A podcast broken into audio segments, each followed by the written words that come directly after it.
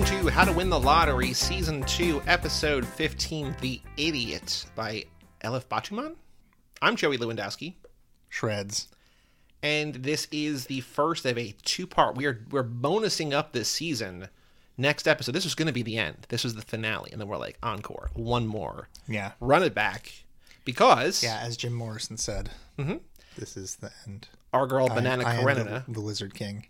our girl Banana Karenina wrote a sequel to this called Either Or, which we got. So that'll be out in two weeks on June 2. We got it on the brotch. They they they, they sent it to us because because because they know that we're thirty thousand strong. They know the promotional uh, powerhouse of how to win the lottery. They know that you send your book to us gratis, and and you'll get thirty thousand sales in response. It'll be a New York Times bestseller. And when when this book shows up on the New York Times bestseller list, you know who's taking the credit? Us? Yeah, me more specifically. Cool. Even, even though you did all the work to get it. So A little, get, a little behind the scenes here, guys. Joey does everything. they know, I- I they know. It's come up a couple times on the show.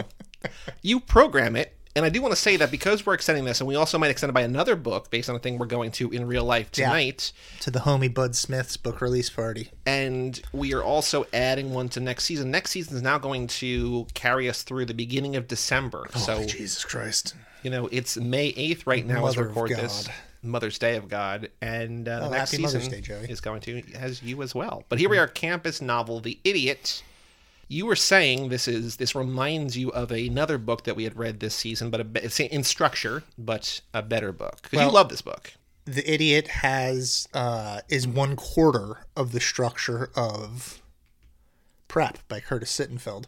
So uh, with with either or being sophomore year of our protagonist Celine Selin I don't know. I th- yeah, selling. Selin. The Idiot is is uh, exclusively Selin's first uh, freshman year at Harvard. Yes, So the way that that prep is structured, we go um, section by section. We go through her entire four years at a prep school, freshman, sophomore, junior, senior. So the first two books of what I'm presuming is a series. As far as I know, there's no news that there's going to be a third book or a fourth book. But it feels like it would feel weird to go like the first two and then shut off after sophomore year. So The Idiot came out in March of 2017, so five years ago. Yeah. So it will be fun to, you know, she goes every five years, you know, 2032 will be completing her Yeah. Why not? degree in, in Harvard. there's a thing right now that's very very popular called autofiction which is About cars, yeah uh lightning mcqueen and whatnot ka-chow, Um, and whatnot. mater mm-hmm. is that the larry the cable guy plays mater Yeah. Yeah. He's a terrible character. why It's just, it's cliches. And all of, basically, Cars 2 is Mater as James Bond. That's real.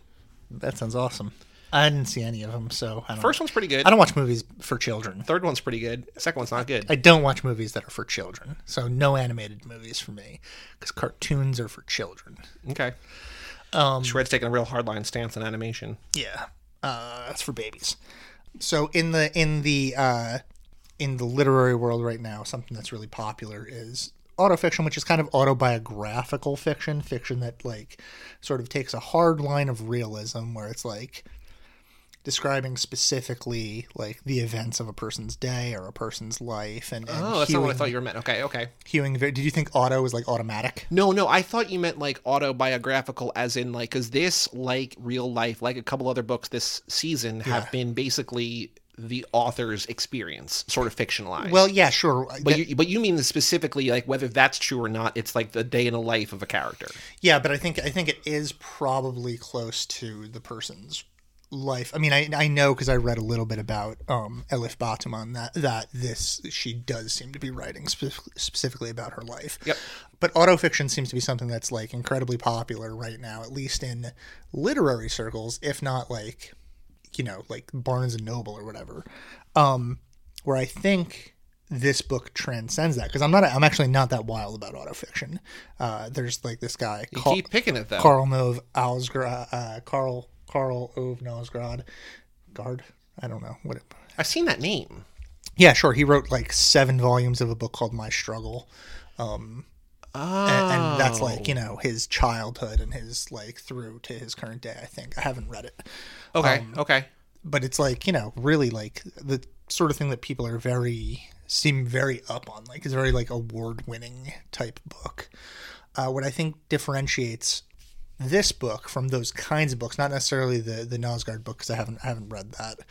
Um, what I think differentiates this book from those kinds of books is that it's doing a sort of parallel thing where it's telling one story that is very much like a Bildungsroman. Uh, we have the main character Selins growing up through the lens of being a freshman at Harvard. And then the other thing that this book is doing is that it's also viewing her through the lens of the classes that she's taking. So she's th- this book leans really hard on linguistics and semiotics. So you have uh, the free play of, of signs and signifiers uh, sort of representing this other duller because it is like in a sense kind of a boring book would you say that that's accurate What I was saying to you as I was reading it, and I know that once again, I'm I'm wondering, and I don't want to derail us too much. I'm you keep finding these books that are about language, and I'm wondering if every book is about language, or you're just drawn to that- these I- somehow. I, I think I, I think that's that's a possibility. I think also a possibility is that because you're aware of the way in which the academic mode with which I think about these things, Yeah. that when you start looking at it, then you're also looking at language the way that like because our conversations of, often turn to these points, so you're looking for what's going to become pivot points in the conversation. and I know I don't remember which specific, but I remember, I know other books this season. I I have said to you, I think like specifically End Zone. I'm like, I don't think it's about language. Like I think it's expli- like explicitly Yeah, about yeah, language, yeah, like stuff like that. Like I see other things in that. This, I think it's hard to not see that because it's like literally, Right. She's taking classes about it. I think in terms of like the dull. You said was dull the word you used. Uh, boring. I think I think it's like uh, consciously consciously boring because I think honestly the life of college freshmen are boring. I think she's also. I think Selin's also frustrated because I think she's frustrated that she feels like the titular idiot in a way. Yeah. I think that she is frustrated in love and with her family to a certain extent, and with her friends and her roommates and everything. It's just like this all kind of sucks, and I. I don't think that the the book is boring. I think the narrative is kind of boring, which is a not a not a negative. I, yeah, that's what I was. I, I like. I um, you will have recognized over the course of how uh, twenty. This is the twenty fifth episode, right? Something like that. Um, it's the twenty fifth book. That no, twenty sixth book because we added in a Devil House. Devil House. We've been doing this for like a year. Yeah, uh, you you will have recognized that I am not only re, uh, resistant to the categorization of boring as a pejorative, but also like embracing of boring as a theme because I like love things that move slowly, defy climax, resist expectations, and I think this book, Shoe endings. yeah, and I think this book does all those things not only because it is leading us to sophomore year, so so any ending we know is a temporary ending, right? Also, the li- the the ending of this book Mm-hmm. is such a non-ending. Like the last lines of this book. When I got back to school in the fall, I changed my major from linguistics and didn't take any more classes in the philosophy or psychology of language. They let me down. I hadn't learned what I had wanted to about how language worked. I hadn't learned anything at all. So basically, like she spends a year of her life, like I didn't get anything I wanted that. Like time to start again, basically. Right, which is an explicitly postmodern phrasing, right? Because language will inevitably disappoint you because language has to fall short of reality because you're using other people's signs to you're using other people's signs and signifiers to interpret your own personal version of things. So it's like you you, you can any interpretation is going to fall short of reality mm-hmm. because other people are not dealing with the same language that you are. You have to like come to a middle ground where you share something. Mm-hmm. So when she's talking about language disappointing her, it's like that's the inevitability of language. Language has to be disappointing because it can't live up to reality. So I think what this book is about, to bring it back to you know sort of a plot summary, is that it's split into two parts. And I think when you think of a campus novel, I'm thinking fall semester, spring semester, but it's not. It's basically school year and summer, and the summer is her Yeah. mostly, I think, right? Uh Uh-huh. And the summer is her in Hungary as an English teacher in a small village. Yeah. I think that the the what so that's it, it's just her at school learning stuff and meeting people and reading books and whatever in the, in the fall and the spring in the school year, and then her going with some people that she kind of knows or meets or gets to know over there or whatever. Also, kind of following this guy Ivan over. We'll talk about Ivan because Ivan sucks. It's her experience over there, and I think that one of the real distinctions, like lines in the sand this book draws, is that she's going to school with ostensibly these people that she has so much in common with, but like language kind of like lets her down in certain ways and then she gets over there and like it's much more frustrating but they're actually able to communicate and like there's a line at the end where she's talking to some kid and like it, it just, it's it's like touching in a way. He she's said something like you know he said a couple things to me in english and i realized that those were all things that i taught him how to say. It's just like that's a weird kind of like power and like importance and stuff. So again like language literally language barriers. Well, okay, so let's talk about um you you I, I told you beforehand that I had forgotten the name of this theory that exists within Yeah. the book. Um, but it's something like the Whorf. Sapir Whorf hypothesis, S A P I R hyphen W H O R F, which said that the language you spoke affected how you processed reality. We learned that it was wrong. Whorf, a fire inspector, they always called him a fire inspector, believed that Hope, Hopi people perceived time differently than we did because their verbs didn't have tenses. He said Hopis didn't see two days as two different things, but rather as one thing that happened twice. It turned out that he was somehow wrong about that, about the Hopis. And then Chomskyans view the Sapir-Whorf hypothesis as the vilest slander, not just incorrect but hateful, like saying that different races had different IQs, because all languages were equally complex and identically expressive of reality.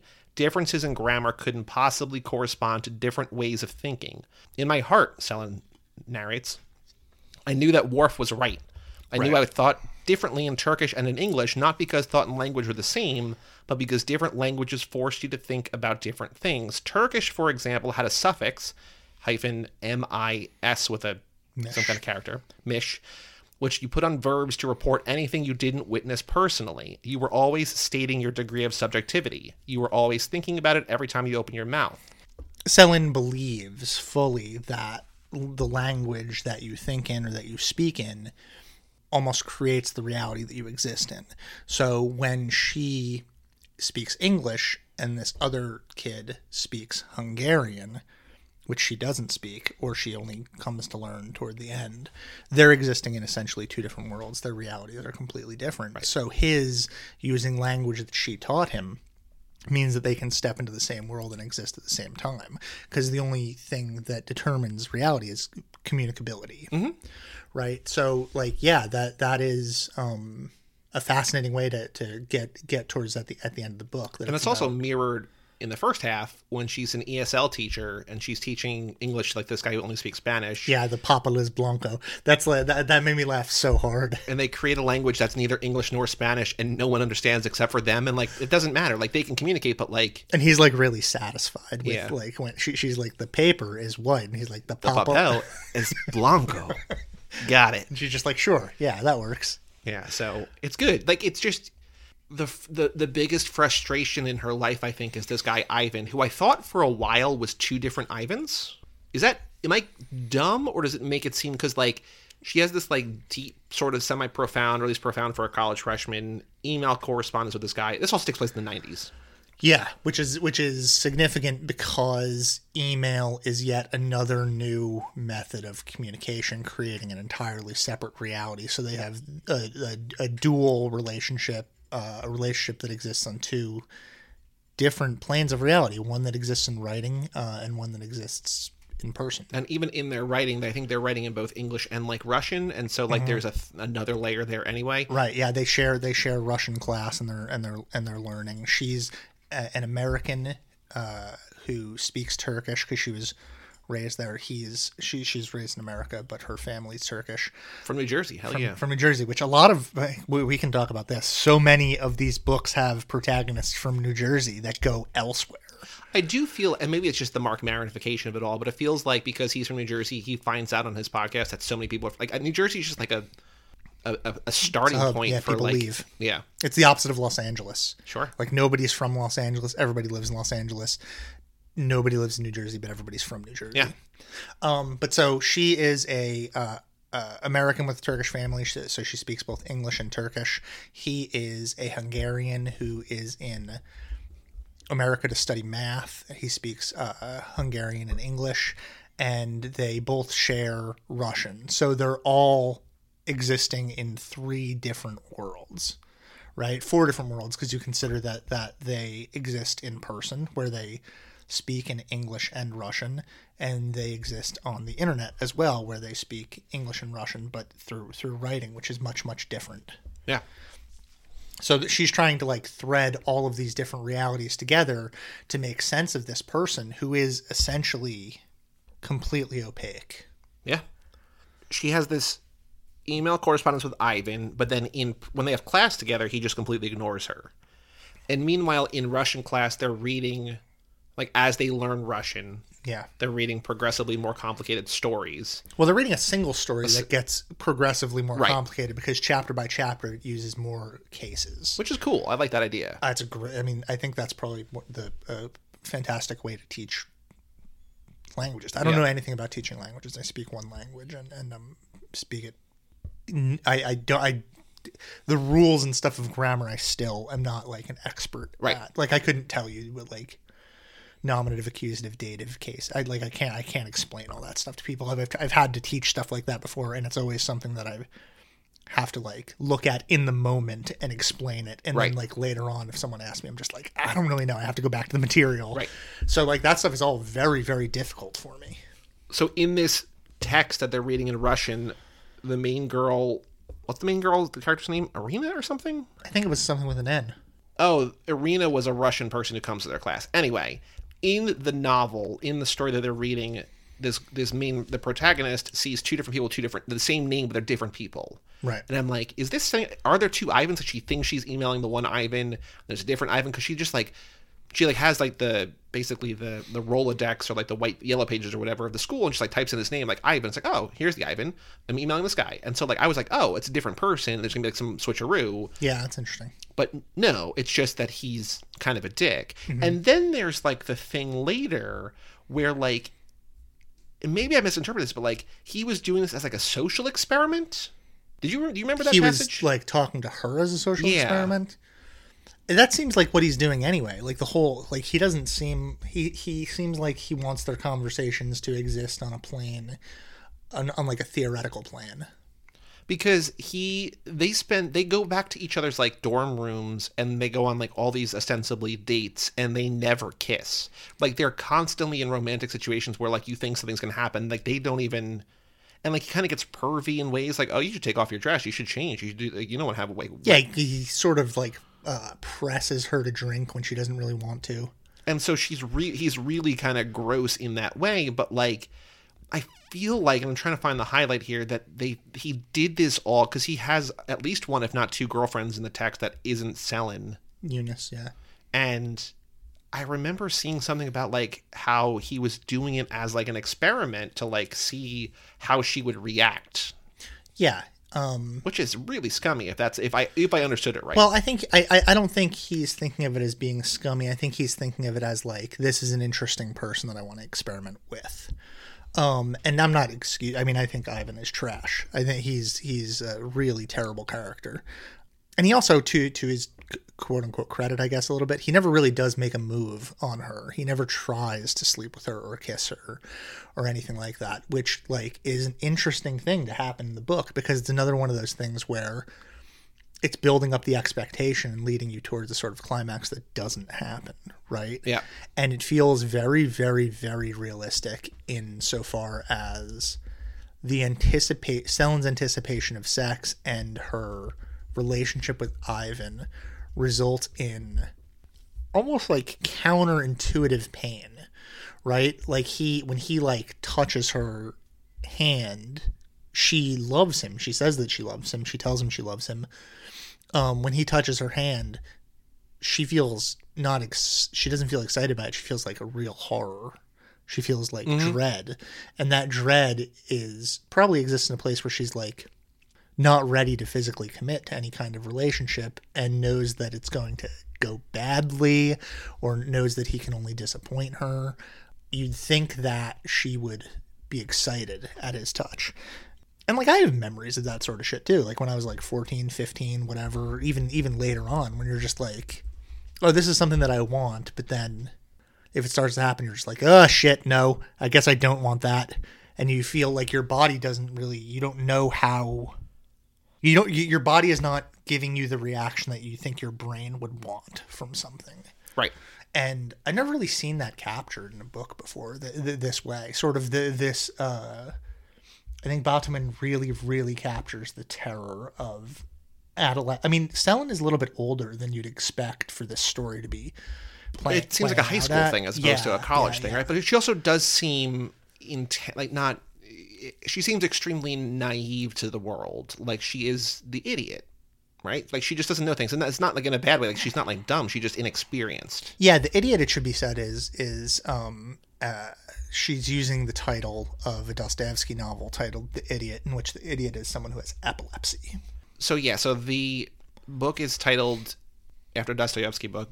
Batuman's Twitter is Banana Karenina, and this is basically our friend Egg was saying that like it's essentially very similar to Anna Karenina in terms of the, I guess, narrative structure potentially. Like her relationship to to I get, I, I, I don't know Ivan is similar to Vronsky. I'm not that familiar with Anna Karenina to be because honest. there was a thing that I sent you that there's a quote. My mother was reading, rereading Anna Karenina. She said that Anna Karenina was about how there are two kinds of men: men who liked women, Vronsky, Oblonsky; men who didn't really like women, Levin.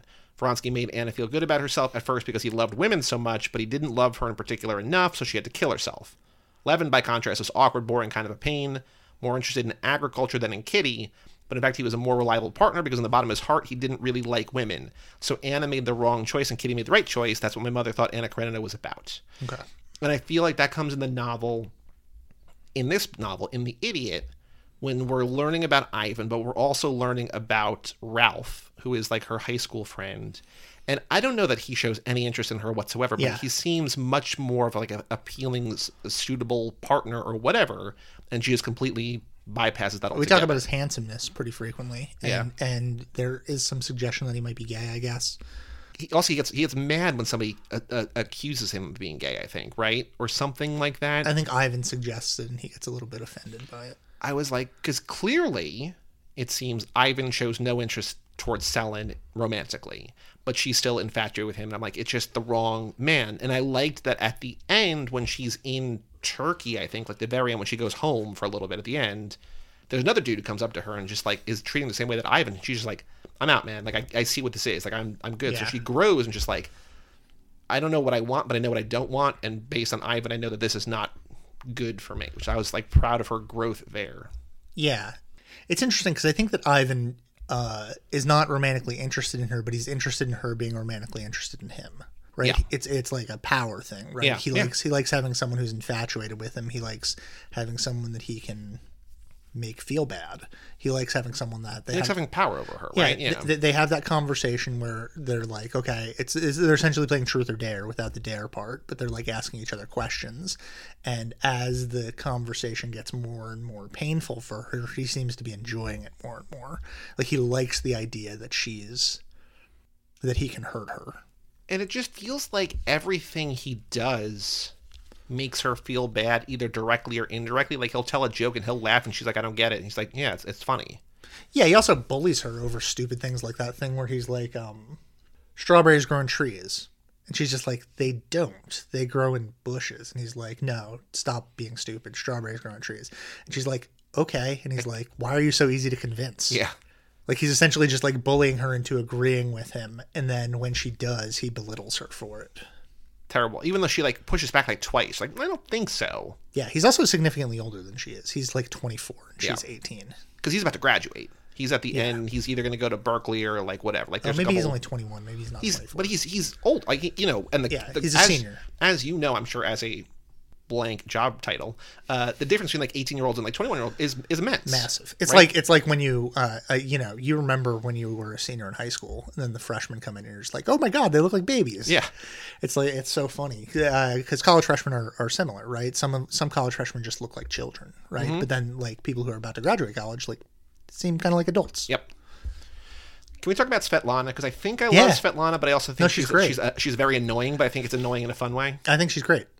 So Svetlana's just a friend that she meets in uh, Russian class who just basically won't shut up. Like whenever she's like on screen, quote unquote on Yeah. screen, she just is she's talking, and Right. it's a delight. But they have a they have a, a great relationship because they actually it feels like they're always talking about things that legitimately matter to them Svetlana is a good intellectual foil for Selin because they care about the same things and there's like um, an interplay of ideas between them in a way that they move toward making sense, right? As, as opposed to uh, Selin's interplay with Ivan, which just makes their relationship more and more opaque. Every time they they have an exchange, she understands their relationship less. Right, it becomes something that is more and more confusing. Whereas with Svetlana, they're like working together toward truth rather Yeah. than working together toward a confusion. And also, they have different goals. Like Svetlana's just like, here's everything that you might want to or not want to know about me, and Ivan's just like, I'm not going to tell you anything about anything. Like he's like a wall, and she's like literally an open book. Yeah, and Svetlana and and Selin are both um like sexually inexperienced. They are like essentially at the exact same parts in their lives, with the exception of Svetlana is a survivor of war. Mhm. Right? She's she came to America from Belgrade. I don't remember. I think she's from. I think she's Yugoslavian. Here is the quote from before that I was trying to find. This is a Svetlana thing. I've been wanting to try and experiment a game. It would never have worked with someone different than someone like me, but you, and this also goes into the Svetlana Selin thing, but you, you're so disconnected from truth. You were so ready to jump into a reality the two of you made up just through language. Naturally, it made him want to see how far he could go. You went further and further, and then something went wrong. It couldn't continue in the same way. It had to develop into something else, into sex or something else, but for some reason it didn't. The experiment didn't work, but by now you're so, so far from all the landmarks, you're just drifting in space.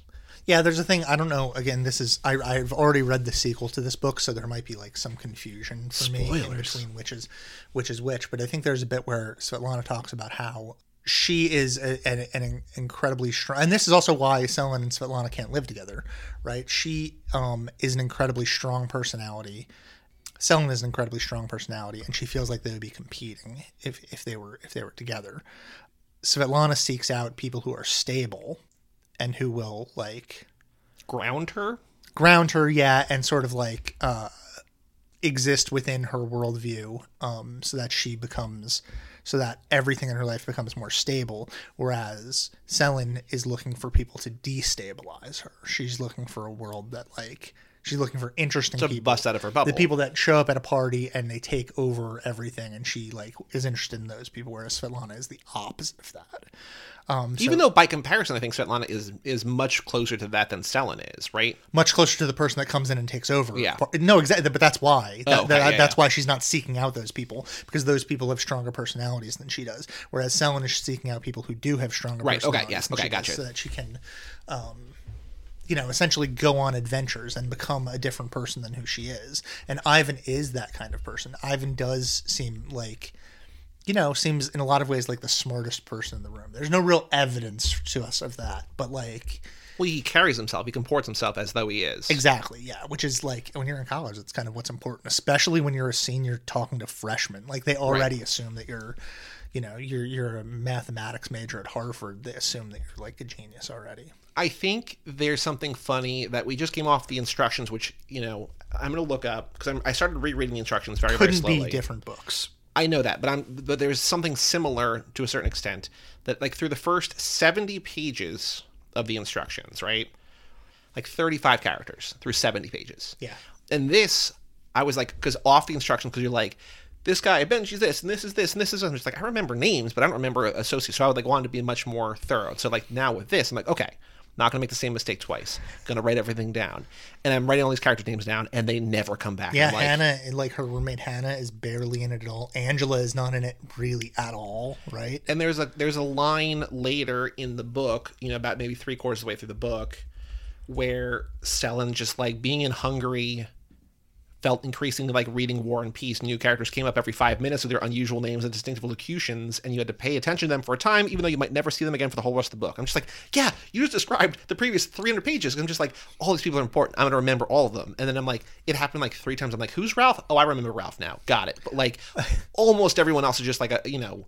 but it's also like look let's let's let's play like connective tissue here because this is if something that this book tells us is that like uh, literature reflects life and life reflects literature right she's always like talking about these books and these books are like her entire life story is written in these things you're also talking about the book of wall right now right the, the ways in which you have over the years, Do you want to explain the Book of Wall? yeah, let's do it. Like over the years, we've had a group chat. Like how many how many years has this group chat gone on for? I've been in it for four years. I've been in it for probably at least nine or ten. Basically, since we all got iPhones and like you could just easily drop in, drop out of a thread. There's been like a few. It's it's changed a few times, but like there's basically been like a ten year long thread that like on a on a busy day we'll see thousands of texts back and, and, forth. and and a third of this group, fully a third, right, is people from the same town and high school, the same graduating class, basically. same graduating class. Well, close. yeah, Andy's like Andy was like a freshman when I was a senior, I think, and like Matt and Dylan are a great blue. Anyway, This is the dumbest and funniest thing.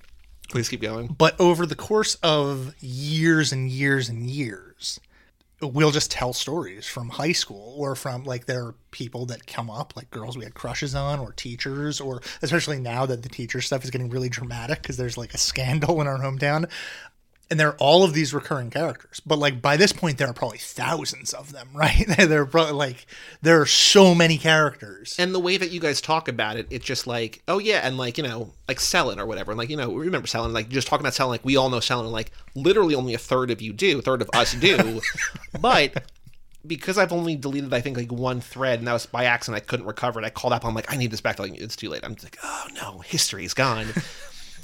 um, if you if I search a name in my phone, it's almost a guarantee that someone has talked about them at length at some other time.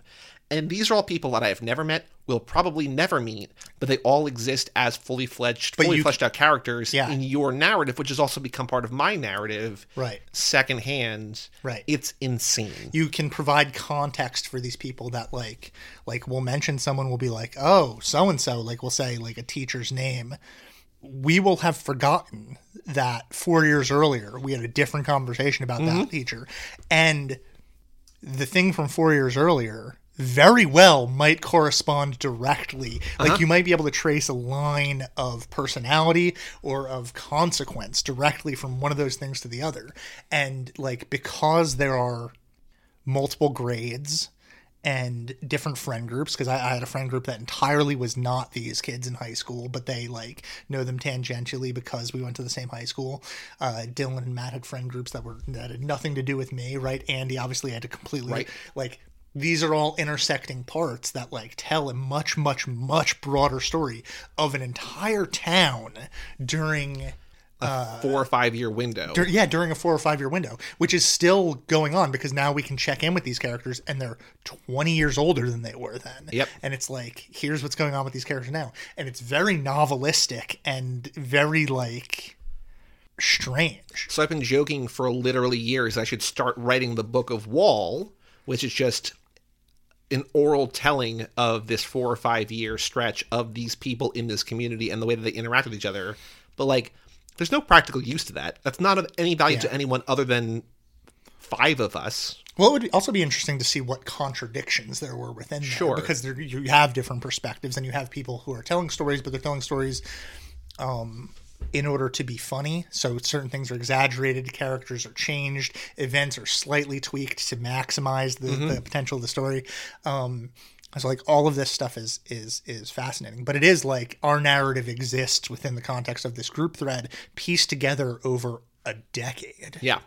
And just like stories that are out of context but are just reminded like, oh, I saw this person at the grocery store the other day. They ever tell you about blah blah blah. And it's like it's it's just it's it's incredible. It's the It's, it's like an epic novel. Yeah. Uh, that nobody would ever want to read. No, but that's that's the thing is that I think that like And I don't say that's a bad thing because like it's it's of immense and immense interest to a very select group of people. But I feel like if any I mean, I guess you kind of have to know, but like if any of the people that we talk about, not even maliciously, but just like bringing up 20 years later, and by we I mean you, and I'm just listening, I'm just like, I don't know who any of these people are, that they are the subject of a conversation between 12 people, uh, most of whom they've never met. It also makes you wonder, like, are other group threads they talking absolutely about are. you? They absolutely are. That's a, th- th- that's like this is the way that the world works now that we're so like interconnected and that we have all of these places to put our stories. Yeah. Like it's no longer just people telling stories and those stories disappear because you're you know, either said them out loud or you had nowhere to put them over all those years. Now there are places to put them and there are blogs and there are podcasts. social media mm-hmm. and all of these things that like you know I sometimes like on when i when i had facebook you you would it would be like here's a memory from seven years ago. And i would just be like oh shit. Like, Yeah. that is wild. Because that was seven years ago and that that's something that happened. So like i think getting back to the book i think that she's doing the same sort of postmodern assembling of a story giving us a singular perspective of all of these characters over a significant length of time. I mean, in this case, not a significant length of time, but over one year. Um, but as we, as like the Selin narrative goes further, it might go four years. It might go ten years. You might, you might get Selin out of out of college. I don't know. Because in real life, Elif Batuman, author of two books, now I guess three, Three, The Possessed. She's got the the, the book that's it's a nonfiction book about people who love Russian literature. staff writer for The New Yorker, born in New York City to Turkish parents, raised in New Jersey, graduated from Harvard, got her doctorate in comparative literature from Stanford. So, Selin going to Stanford next. yeah, maybe. You never know. Well, there's also there's also this idea that um, which I try to resist in fiction outside of Philip Roth, who I think does it well. Um, Okay, Gurian. This idea of author as protagonist, mm-hmm. which Selin is like she's a writer, right? She's like wants to write all down all these stories. She wins the contest. Yep. Um, Do we know what her story is about? No, I don't think so. Because she's like, she's like, I have to read, but we don't hear her read. We don't know. We don't see it published. She's just like relieved that it gets published, like mostly in like tiny, tiny text at the back of the magazine. But it's very it's very funny when she describes the other people's stories. She's like, one person's story is about how he has a butt for a head and things like that. And it's like, yeah, I remember those stories. Well, this book, we should say, I don't know if we've been clear about it, is very funny. That like, Yeah, yeah, it's yeah, very, yeah, yeah. it's kind of slow, and I did not like it as much. I still really liked it, and I'm still looking very much forward to either or. I was wondering if there's going to be a book that we do that I like more than you do, because I don't think I've loved books, but I think every book that I've loved, every book we've read, I think you've enjoyed more. Maybe End Zone. Yeah, maybe. I mean, that might be my favorite book, so that's probably. But I think maybe I just like stuff more than you do. is that true? Well, I don't think I, I, I don't think it's true for movies. Positivity is kind of my brand, Yeah, I think I like books more than you do. probably. Um, and j- just uh, yeah, I don't know. Don't know. But so the reason I bring that up is because we were talking about. I'm like, I kind of wish there was a little bit more to it. Mm-hmm. Like, I think that as I was talking, as we were briefing, you were like, you were always ahead of me in the novel, so we were never actually talking about the book itself because we, we, we also try not to talk that much about the book Yeah. itself, so that we can have this yeah, conversation. you know, right full on conversations with Egg, and then just you know come in here with your your mind melds. And I plagiarize her. she says a bunch of smart stuff, and I just steal it Yep. and use it on the podcast. but like I was just like I, I like the I think I, it's very funny like every couple of pages I laugh out loud but I kind of wish that there was more and then I'm like then she goes hungry and it kind of like I find that like less appealing especially because I think we're in like the campus mindset but like I think the hungry stuff is super effective in hammering home the points she's making the themes that she's doing Yeah, it also alienates her from um, right it really puts the language right? thing yeah Mm-hmm. yeah, yeah. and also like the the summer being the end of the book and it being this thing where it's like she's going all over the place and she's like very much disconnected from Harvard. Like it is structured, but it is also kind of like fuck whatever structure you thought was happening with this Yeah. book. It's do we're doing something completely different. because also you like you're like okay so okay part two is going to be europe like there's going to be her as this you know teacher of a small village and then like the first like third of that is like two days or whatever or a couple days or whatever she spends in paris and just like wait hold on I, Well, also when you say part two, I think this is a 425 page book. It implies that 200 something pages are in are in Hungary, which is not the case. right Like it's only what like 100 pages, what I'm saying maybe like 75 like, pages. like if a book is kind of bisected almost exactly in half mm-hmm. part one part two and part one is harvard and part two is europe but like a third of Europe is Paris, and a third of Europe is but Hungary, and a is third it? of It's not. It's it's half. Like only half of it is Harvard. I thought like e- easy. Like I thought it was three quarters Harvard and one quarter. Part two, she Wow, thinks she's at the airport. hmm Huh. I totally thought. I totally thought that the majority of the book was at Harvard, and there was just like a quarter of it. It, maybe it's two fifty and two hundred, but like the part two is like almost exactly in the middle. Also, in the Harvard of it all, she stays in Matthews Hall, which is the Oh, same yeah. place that David Federman and the Matthews Marauders stayed in Loner, which I was just like, what? She and Svetlana are cooler than those dudes, though. Yeah. Well, Svetlana's not in Matthews, right? Svetlana is somewhere else. But yeah, she's cooler than. Although you can, the, what, the, one of the, the first funny, funny things in this book is when her roommate just like go buy. Uh, I bought this refrigerator, you can use it if you buy as a poster. And she's like, like, okay, sure. Like, what should I buy a poster of? She's like, I don't know, something collegey. Uh, what- what, like something? Just get Albert Einstein, and she gets an Einstein poster. But She very cle- she very clearly wants Selin to get the Einstein poster where he's got his tongue sticking out, Yeah. right? Which is the the poster, that you, and she doesn't do that. She gets like a different Einstein poster where he's just like writing on a chalkboard or something. and everyone is just like so disgusted by her choice in posters. She's like, I didn't even want to buy the poster, and that's why I was saying like I don't want to whitewash this book because I it, that's a problem in Hollywood.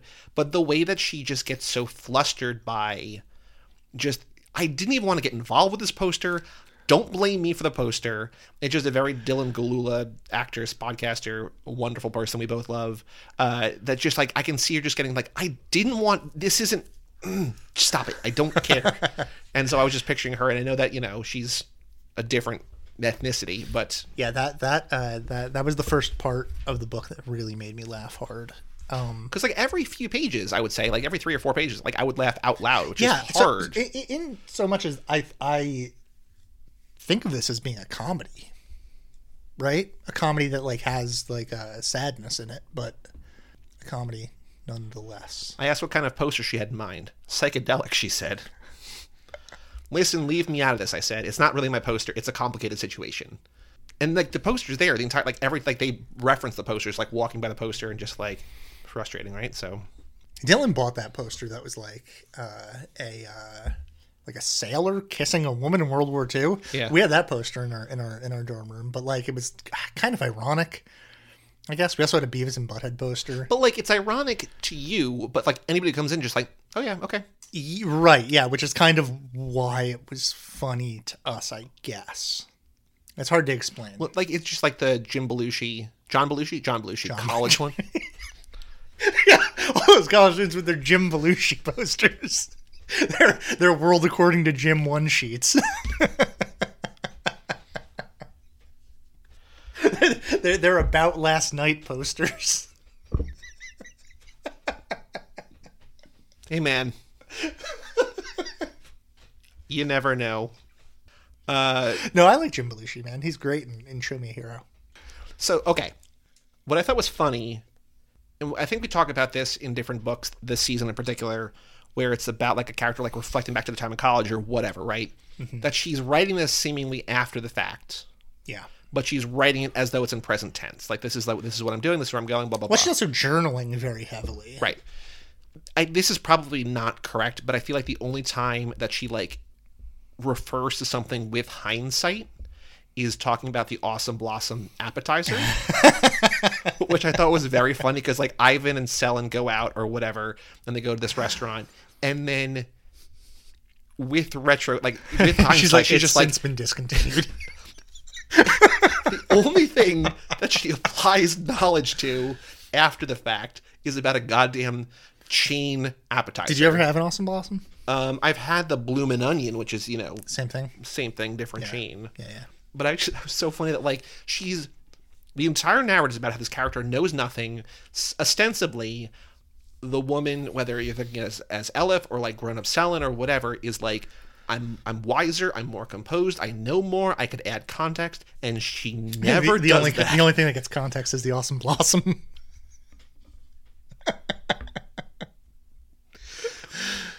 It's the funniest thing. yeah, I don't fuck with onions, so I've never never had Well, an you know, Awesome like Blossom the, before. it's it's just fried food or whatever, but like it's the dipping sauce that's like prop. That's you know. I guess so. I wouldn't go near that thing. I also want to say I wrote down hell yeah, math as a language, Yeah, right. which is pretty cool. Which I feel like, considering how many times we've talked about language this season in particular, math never comes and up. And that you're a math dork too. you are. Yeah. When, when I needed someone to help me study for a test that I had to take, I zoomed Joey and I, I, I made him teach me how to d- multiply and divide fractions. It worked. And he did, and I learned. And the next day I took the test and I passed it. And then I it immediately left my head, and I, and I haven't thought about fractions since. But Joey has a, Joey had a perfect score on his math SATs, right? Yep. And every time our friend Charlie would go into a room with me, he, he would introduce me as this guy got a perfect score on his math SATs. I'm like, that's not sure. Okay, yeah, okay, that's how you want to I, introduce me. you shouldn't be ashamed of it. I'm not ashamed of it. I'm just like, there's so much more to me than that, but sure. I also, I'm just scrolling through my notes. I like that they explain very timely about why we don't call it the Ukraine and just oh, Ukraine. Oh yeah, which is yeah, that's important. Because Ukraine means borderland, Yeah. and so just calling it the borderland is diminutive. But like borderland, just like man, it's a place. But like the borderland is just like ooh, it's not really a place. because it defines it in relationship to specifically Russia, which is offensive. Yeah. in, in, in, in it its, it, it, its own- it, yeah. uh, takes agency away from it basically right also her like there's a big chunk of this book dedicated to like her learning about life and teaching english via the beatles and it seems like she does not give a shit about the beatles and she doesn't approve the beatles she does not like the beatles but like they're all just like all these like oh, actually, it made me it made me laugh um because uh, she's teaching the uh, via via the Beatles. Um, we have a friend who's getting married in Greece, and uh, I'm going there with my with my friend Dylan, and we got a little card that said uh, like he gave us a card that had like a bunch of fr- Greek phrases on it, and one of them is is Yasu, and Yasu means I hope that I'm getting this right. yasu leech. Yasu means um, hello, but Yasu also means goodbye. And Dylan, the, the first Dylan who used to teach English to Japanese children, and I assume maybe did it via the Beatles. Um, the first thing that he he said when he looked at it was like he was like, "This makes the Beatles song really confusing." Like you say Yasu, yasu I say Yasu. yasu yeah Um, so like I was, that was interesting to me because Dylan is someone who has taught English in foreign programs before, and the first thing he said when he picked up a, a like card about foreign languages was like, "This makes the Beatles confusing." Well, also, I think in this novel somewhere they talk about a, a language where hello and goodbye are the same word. Like that's it happens here too. Like it's not just Greek. It's like unless we're talking about Greek here. They also talk about for a moment, which I have never seen in writing because I think it was like a failed experiment. Uh, Esperanto. Esperanto, which the only time I hear about it now is when Paul F. Tompkins brings it up on Comedy Bang Bang as just like this like failed thing or whatever. But for a, It's a huge plot point in a Tony Kushner play, but go ahead. for seemingly a season about like language when Esperanto is like the universal language. It has words from every language, but they're like, well, there's only like two Hungarian words or whatever, right? Like they're not they're not exactly flattering. So was like, oh, okay, cool. There's the other thing that I want to say is that like I think there's something incredibly valuable while you're looking this up about she brings a couple novels like dense weighty tomes with her to Hungary and like after days of just speaking broken English and like sort of like frustrating interactions. Mm-hmm. She's like, I, I'm craving like language, like I'm craving English in a way that like only like Dracula can provide me right now. Right. That she's escaping to these novels that are like hundreds of years old or hundred years old or whatever, because like no one around her is able to speak to her the way that she like her brain needs to understand English, Yeah, which is kind of a fascinating thing to think about. yeah, for sure. I have this thing that Svetlana is saying. Svetlana said that I thought of myself as a robot who could only act negatively. She said I had cynical ideas about language. Quote, you think language is an end in itself. You don't believe it stands for anything. No, it's not that you don't believe, it's that you don't care. For you, language itself is a self sufficient system. Uh, someone says, but it is a self sufficient system. And Svetlana says, Do you see what you're saying? This is how you get yourself involved with the devil incarnate. Ivan sensed this attitude in you. He's cynical in the same way you are, only more so because of math. It's like you said, math is a language that started out so abstract, more abstract than words, and then suddenly it turned out to be the most real, the most physical thing that there was. With math, they built the atomic bomb. Suddenly, this abstract language is leaving third degree burns in your skin. Now there's this special language that can control everything and manipulate everything. And if you're the elite who speaks it, you can control everything Yeah. right? That's like a very very important point because like something that when when when you brought up math, I I wanted to hit on this uh, very specific idea that. Uh, the book talks about, which is that math and math formulas existed before they knew that those math formulas corresponded directly to many of the things that they describe in the world, right? So it's almost as if the creation of math created the correspondence rather than those things ra- rather than discovering math right? There's this idea like you know how people say that like oh thomas uh, or whatever fucking discovered electricity. Like benjamin franklin discovered electricity with the key and the kite. It's like he didn't Invent it. invent it right? It was it was always there.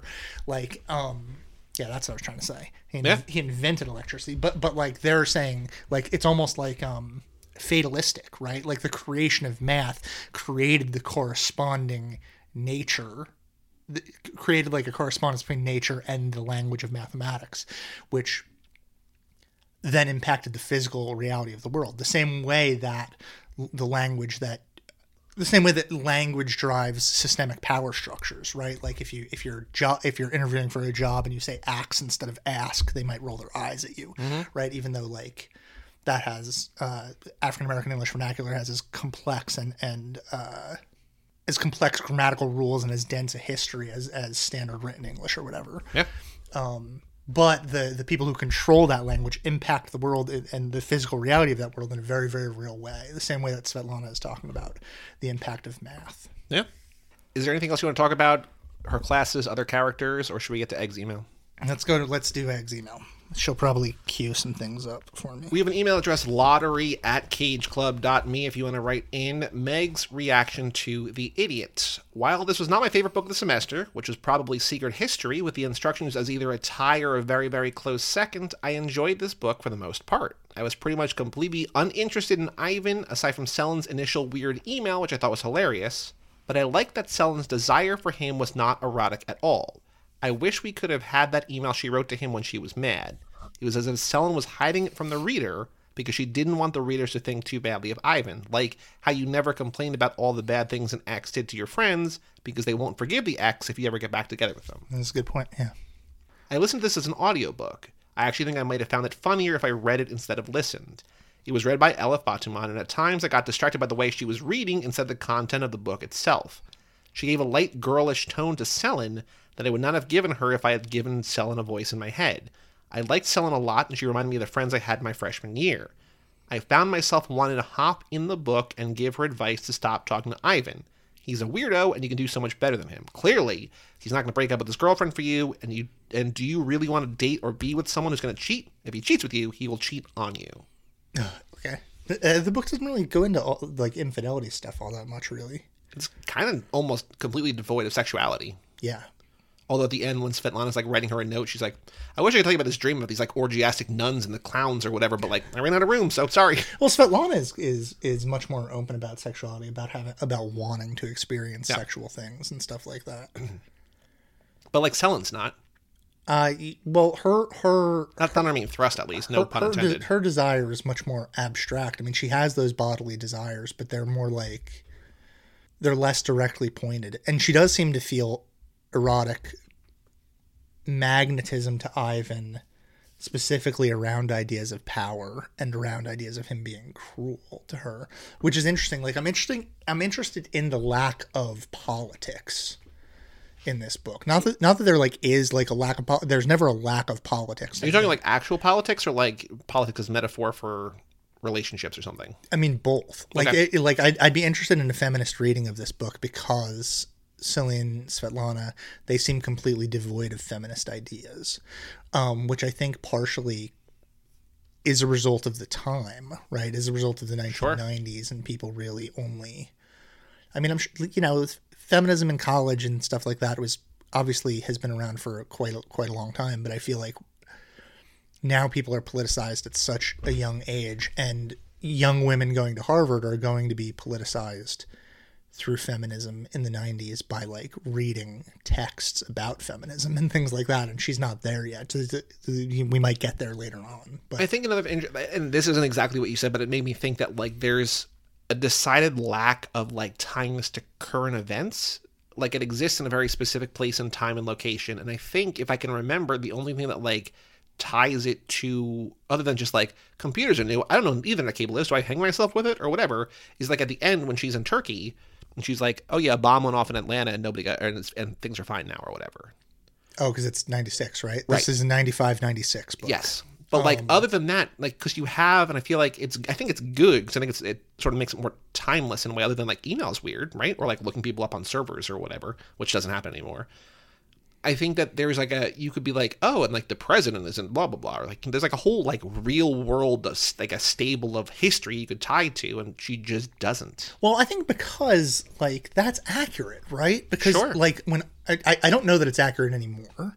Right now, the college students that I interact with are not necessarily politically conscious of things like policy or anything like that or theory or anything, but they have divided themselves into different like I have Republican students and I have Democrat students and they will snipe at each other and be angry at each other for various whatever. Like they have like I have students wearing "Let's Go Brandon" shirts in class and things like that. That's just like what what's happened to society because I know that, that, or that- whatever, that's right? that, Yeah. that's what I'm saying. I think I think that in the '90s you had pol- you had political students, but I went to college in a post 9/11, so there was we had conversations about that. But it's like politics were not uh, entire identities of people, and they didn't make up a vast majority of our conversation. They still aren't. It's just people like want them to be. Yeah, yeah, yeah. And I think like part of it is, uh, you know, that uh, part of that is I'm assuming because I'm a relatively safe uh,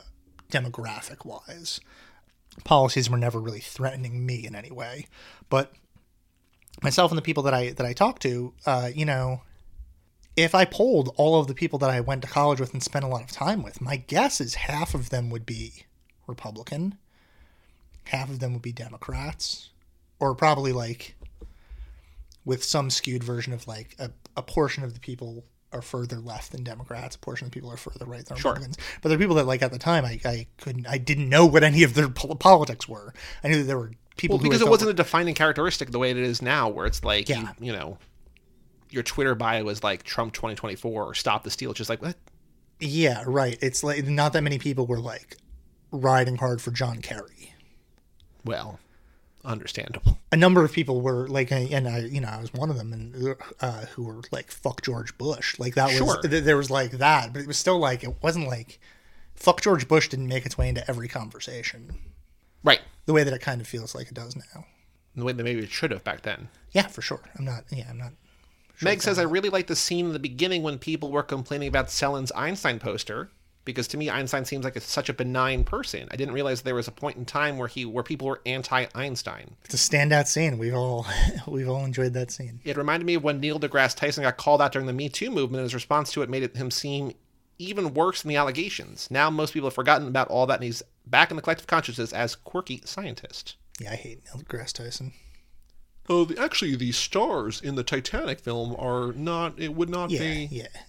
The thing I want to spend the most time on is the end. The last line about Selin changing her major from linguistics because she didn't learn what she wanted to was kind of interesting. I didn't like it at first. I really didn't like it at first. But I kept rolling it around in my head. This book really hit the nail on the head about how I think about language. I only know English, so read the following with a grain of salt. In every language, there are different shades of meaning. You can spend entire papers or classes debating on what the author meant. When you have a translation, it's the translator making a decision on what the author was saying and relating that in another language, like an elaborate game of telephone. Perhaps if you'd read the original text, you would not you would you would have used different words to convey the meaning. And then is the translation closer to the original when the translator is a native speaker of the original language or a native English speaker? A speaker of the original language may not have the scope of vocabulary as a native English speaker, and a native English speaker may lose some of the shades of meaning within the original text. It's why the translation team of Richard Pevear and Larissa Volokhonsky, come on, Egg, is so interesting. He's a native English speaker and she's a native Russian speaker, and together they work on translating in a way that gets as close to the original as possible. Yeah, great. I don't. I don't. Yeah. Within translation, there are nuances lost or changed every time. For example, there are some people who say that Virgin of the Virgin Mary is a mistranslation. Sure. Is originally supposed to mean something closer to young girl. Yeah. Yeah. Yeah. If the translation was wrong or different from the original, then the foundation of many different religions is based on a misconception. To go back to the final line of the book, it kind of seems like Selin wanted there to be a truth with a capital T that comes from learning communication, but that's not how, that's not true or how life works. In my opinion, if there's a capital single truth to be learned or figured out, there would be no point of communication at all. All in all, I liked it and I look forward to reading the sequel. Well, thank you, Egg. Yeah, I think that that's a you know the uh, my my dad was a uh, language professor, language teacher, and he was very very specific about this idea that translations are betrayals, that you can't that in translating a text you lose something essential to the to to the um to the meaning because of this idea because of this I think because of the the, the non Chomsky theory that language uh, Well, this is the Sapir Whorf thing, right? Yeah, like it's yeah. The whole that that that la- that each individual language creates its own particular reality, whether that be through something like gendering a chair, or whether it be through uh, you know creating words for stuff that we just that we just don't have in English. So you have to make hybrid words that mean something else or different cases. And trying to translate those things, you you lose meaning, um, and then as you get for like when when Egg was talking about the the Torah uh, or the the or the Bible. Um, you're probably not the Torah. no, no, but the, I mean the Torah is is is you know older even and and has been translated like over and over and over again, and the Bible's been translated from ancient Greek, Aramaic to Latin, to English to and and The New King James version. yeah, and a lot of these are not based on a lot of these are translations of translations of translations, right? So you end up with this thing that warps uh, potentially incredibly important morality, moral decisions that people have based their entire lives on. Sure. And it becomes incredibly confusing. Uh, so yeah, I think I think uh, uh, if, each translation then splinters a reality, especially especially if you're thinking about a, something like a biblical text, something that has influenced so many lives and so many people, if each different translation creates a new reality where those people are morally reacting to that translation, you have once again this idea of competing realities. So you have this thing that we have, you know, right now that is maybe like the premier problem with our with our uh, at least American society, which is that you have a large group of people who just can't agree on what's real. There's no Yeah. there's no like central idea of truth. It's just like everything that is true can be dismantled because of the source. And uh, That's something that people are actively working to try to resolve, and I don't know that like it's not going to get better. I don't think it is. I think it's going to get more more bifurcated, and Mm-hmm. this is the this is the essential failing of language, right? Because it can't like because because it can't convey truth purely. It can only convey pieces of truth, Mm-hmm.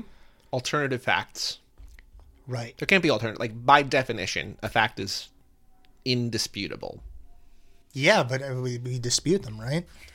Who did you think of for casting for this novel? Oh, I you know the this I have three, and I've said at least one. But who do you have? the entire season has been near impossible. It's tough because because of the age young. Yeah. of the of the of the characters. So I didn't I didn't I didn't really think of it. Yeah, Aside from whitewashing, can you see Dylan Gelula as Selin or not really? sure.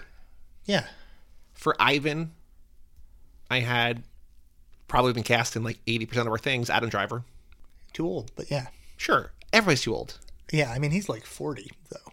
No, he's not. He's he's like my age. I think we probably look this up all the time. He's 38. God damn, he's gonna be 39 in November. Yeah, 20, These- 22. yeah. These these people are too too old. Find an Adam Driver type.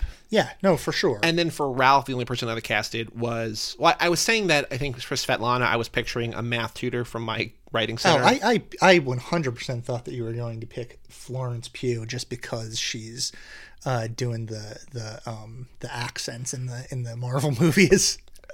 I would love to put her in it. Absolutely, let's cast her. I don't think of Marvel as like a, a, a foundational place to cast people from, but Yeah, no, even though they're even though they're uh, I feel like Marvel's sucking up all the fucking talent. Marvel's losing me. I think just too much.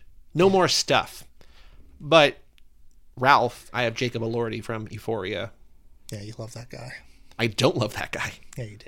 Do you know who that is? Yeah, you you you are you you have like a wait. Is this true or is this not true? I think that this is true in my head. Oh, you can say whether or not it's true. Oh, boy. Don't you have like a Nate Blogspot fan thing? Aren't you a guy that like created a created a Nate Tumblr with like all these pictures of Jacob Elordi like in a towel and like all of his different fuck scenes on that show and like you you like have been practicing his like his looks in the mirror and stuff.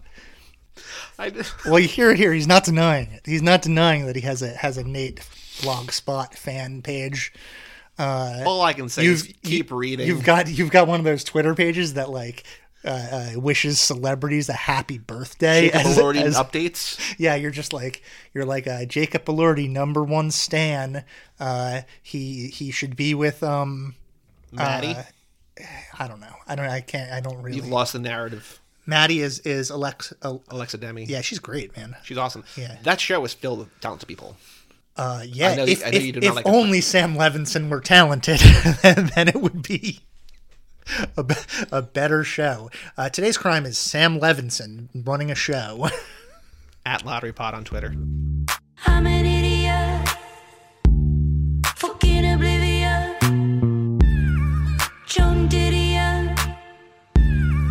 Pacific Ocean